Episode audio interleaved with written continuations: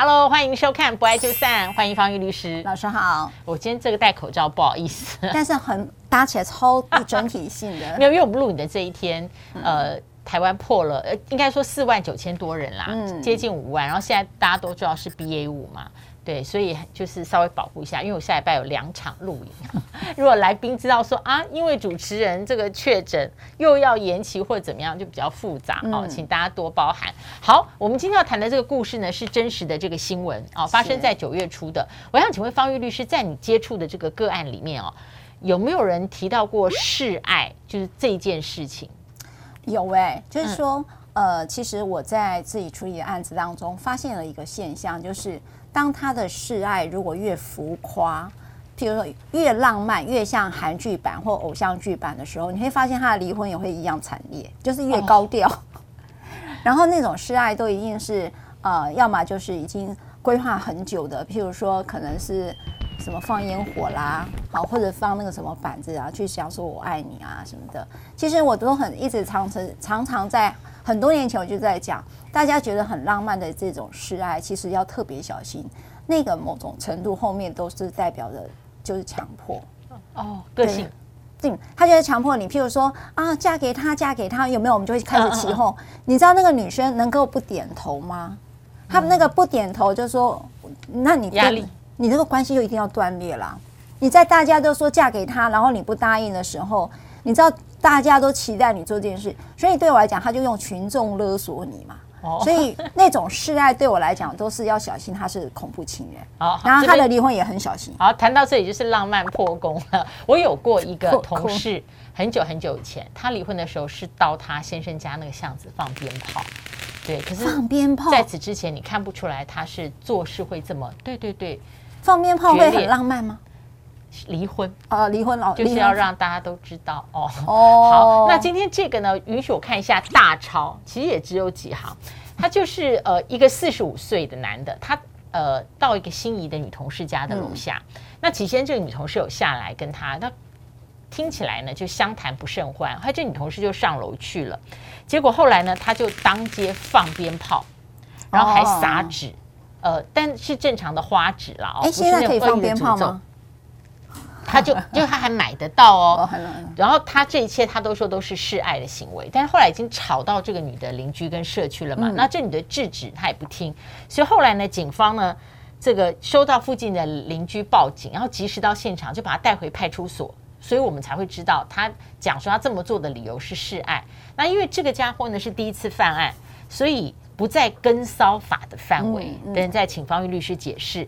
然后这个女生呢，不想跟他再追究。其实我觉得有时候都会这样子，就是我我不要再跟人这个人有任何的牵连了。好，最后他就裁罚六千块钱。嗯，好，那一般这个新闻播出来的时候，一般反应还是说哇，这样子示爱就要被罚六千，但他行为太夸张。可他这个案子哦，中间有一点，后来这个男的为什么好像供称，他认为他不是去捣乱，因为他到过这个女的家里吃饭。哦，所以呢，他自己的。对于关系的想象和这个女同事呢，实在是认知差距太大了。那我会觉得比较奇怪是说，一般人要示爱，他至少知道这个对象跟他有一点点，就是这个默契的含金量有一点点吧。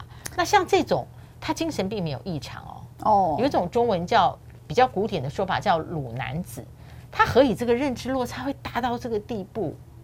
其实我觉得有一个我画错重点一下啦，就是说放鞭炮跟丢纸屑，你为什么认为一个女人是喜欢这件事？我我其实画错重点一下，就是说，就是刚才讲你的示爱好了，就是说为什么主观认知这么大？但是让我更难理解的是，你的示爱方式为什么这么有创意啊？就是 对，我觉得放鞭炮会让我想到过年过节或者是庙会啦。对呀、啊，然后又丢纸屑。我刚才、欸、他说认为他是撒花纸、撒纸屑示爱。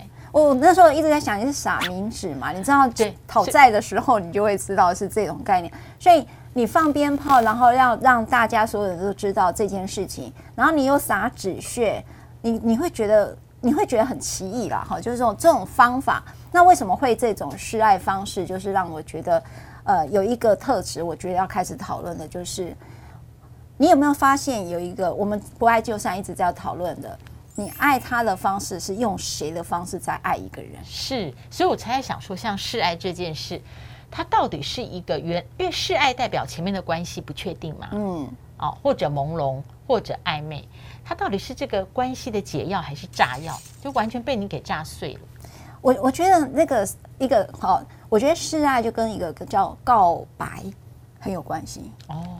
对不对？对，告白的方式是什么？就是说我我举例，我觉得可以看更往前推，就是说，当我爱一个人的时候，我在单恋一个人的时候，好多人都在讨论这一题，我该不该告白？嗯，有一天我听那个，应该是永恒的挣扎了，这是一种挣扎，对不对？对，要不要再继续当朋友嘛？哈，然后呢，呃，有人说不要，有人说要，哈。我记得听那个伯恩的那个 p o c k e t 他也在讨论这一题，他说这一题蛮有趣的。就是到底要不要告白？那男女对男告白是一件事，男对女告白又是一件事。好，那告白这件事情就跟示爱是有关系的。然后就有一个人哈，我记得我有一个朋友就问他同一题，他说要啊。我说为什么？你知道 让你知道怎么心死的，就是说不然我一直在跟你暧昧，然后这个女生那个是小男生啦，他说这个女生呢就跟一直跟你暧昧，你也不确定，所以这个男生认为说我就是要正式告白。我说这个告白不会很老派吗？这是第一个，所以我当然想要问老师，你觉得告白好不好？那第二种呢？第二种是告白的方式是什么？那刚才老师说的那一题就遇到一个，他的告白方式是放鞭炮在地下，啊不不不，在一楼，不是在地下，在地下，越想越恐怖。他我想他一直在想那个撒冥纸啊，对你不要再吓这个当事人了，这男的只罚六千，搞不好。最近又跑回去下面在那边骚扰，我认真不是觉得他示爱，他根本在示威的好不好？他是跟别人讲，这个女人是我锁定的，你不要靠近她哦，是一个这样的一个人哦，所以我觉得挺可怕的，是一个示威行动。也就是说，那我当然我们没有那么极端，只是我想要更呃延伸讨论，就是要不要告白？那告白方式是不是一个关系建立的开始？那第二种就是你的告白方式是什么样的方式？那不爱就散的节目一直在讲，你要爱他，用他爱你的方式，所以你要让他很困窘，在众人面前跟一个很内向的一个女性说“我爱你”吗？这个会是你觉得是这个女生想要的一个方法？对，所以我刚才提到，就是像呃方玉律师在开场的时候点破的，现在好像流行那种向大众示爱啊，对呀，对，但向大众示爱就是这个中间的吊诡，就是这个大众对你示爱这件事意义到底是什么？是你要找拉拉队助攻呢？还是说，像我们有一集提到的，那些人其实根本就是义和团，除了破坏之外，什么事情都做不成。没错，对，所以向大众示爱这一件事，还是回到刚刚方玉律师提醒大家的，那是不是对方喜欢的方式？因为我觉得示爱不是叫对方就范，因为不可能有情感关系是叫对方就范的，那变那变绑架了，所以不可能。对，所以呃。你知道，如果在初期在示爱的过程当中，他的方式就没有注意到你的情绪，因为每个人可能那种表示感情的方法跟接受感情的方式是很不一样。假设你的另外一半连这件事情都没有办法看清楚你的话，那这个对象你真的要再就是要想很久，他是不是？常常以自我为中心，嗯嗯，这个是核心。那今天在法律上说，由于这个男的是第一次的亚公，所以不会用跟骚法来办办他，因为跟骚法也要说经呃呃通知他或催告他制止而不听的话，所以他不是第一次，他是第一次，所以他就不构成了跟骚法。可是用跟骚法的话。呃，来裁罚他比较好，对不对？就他后面不能再靠近。他现在是用违反社会秩序法罚他六千块。六千块。当然，我觉得用这个跟骚法更好，就是表示说他不能再来跟踪跟骚扰他，这个是对他是最好的。所以、这个、他的话就是说转为地下。对，我跟你讲，我我还是认为他在撒撒冥纸哎，怎么办？所 以我认为那是一个示威，因为我火大了，我一直叫你，你都不理我，我赖你，你也不理我，我干脆就用这种方式，我会觉得那是逼他就范了，让他难堪了。嗯、但是我还是要讲，除了刚才讲了，呃，方老师讲了跟骚法之外。然后用社维法罚六千，但是我觉得这个案子其实一直我在节目在提到的，就叫过度追求。过度追求其实本身呢，它是一个呃所谓的呃怎么讲，性骚扰的一个行为啊哈，是什么定义呢？性骚扰有两种，一个叫交换式性骚扰，一个是环境式性骚扰。我们也借由这个时事题来告诉大家，它也很容易发生在很多的职场上。那换交换式性骚扰，意思说，举例来讲，你只要跟我交往，我求职者，我要跟你要跟我交往，然后呃，我才会给你这个工作，或者说你才可以升迁，这就叫交换的哈。那譬如说，呃，你你答应我，我就不会再来骚扰你，就是你答应跟我交往，我就不会在一楼这边一直放放鞭跑这样。哎，像这种类似都叫交换式性骚扰，还有就叫环境式性骚扰哈。那环境式性骚扰，举例来讲，很多人觉得自己觉得呃开有色玩笑当有趣哈。那像这个其实让人家感受到不舒服的。那感受到不舒服的话，那就是环境性骚扰。那这个法律规定，我们你大家可以看哈，我就大致上念过了哈，因为有 podcast，所以我还是要把这个文字念出来。是以该他人顺服或拒绝这个行为，作为他获得上司或减损跟工作、教育、训练、服务计划、活动有关权益的条件，这个就是交换式的性骚扰哈。那这个在我们看了好多电视节目或电影节目都有去做。呃，这样的一个讨论，那环境式性骚扰其实是大家最陌生的，那可是它是最常见的。也就是说，它用展示或播放文字、好图画、声音、影像或其他物品的方式，或以歧视、侮辱的言行，或以他法而有损害他人的人格尊严，让造成这样。畏惧或者敌意、冒犯的情境，或不当影响他的工作、教育、训练、服务计划、活动或正常生活的进行。各位看，刚才那个男子像？刚刚那个 case 嘛？反是他是不是就一样？就是讲到这个环境性上，因为他的行为，他一定不敢下楼嘛，他影响他的正常活动，然后他用，而且他又放鞭炮，又丢，又又花纸屑的这种，这个行为其实他可以用性骚扰防治法来处理哈。那性骚扰防治法处理，他可以做什么呢？他可以跟他的，如果这个男子他有工作，那可以跟他那个工作的那个职场的机构提出这样的申诉。对啊，他们是同事呢。哦，是同事，对呀、啊。对。所以可以申诉的哈。他只是因为下班后，所以没有用性别工作平等法，他是在，哦、所以他就用性骚扰防治法。那他可以，他跟他职场那边提出这样的一个申诉，所以呢，他职场上将将会受到处罚。第二个，他可以请求损害赔偿。第三个，他也可以开罚，就是所谓的行政罚哈。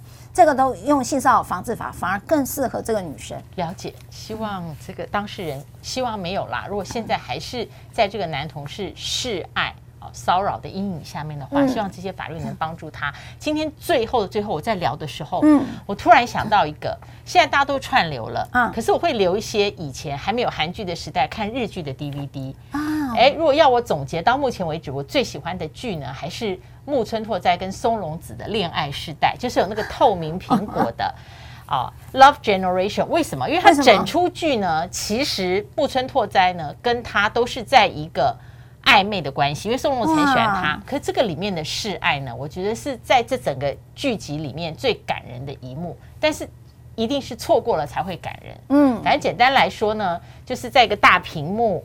然后呢，他们俩在冲突之后，宋隆子跟他约好了，嗯，结果木村拓哉又是迟到，那宋隆子就躲在旁边看，那木村拓哉就知道他错过了屏幕播放的时间，那他就到那个房间里面去跟那个管屏幕的人查说今天有谁来投字，后来呢，那个人查一查就查到了松隆子跟他示爱的，但是那个很巧妙是木村拓哉因为迟到了，所以到那个时候广场上只剩下他了。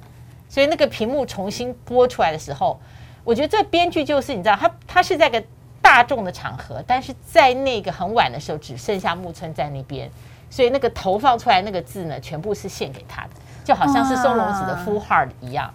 哇，我要去看。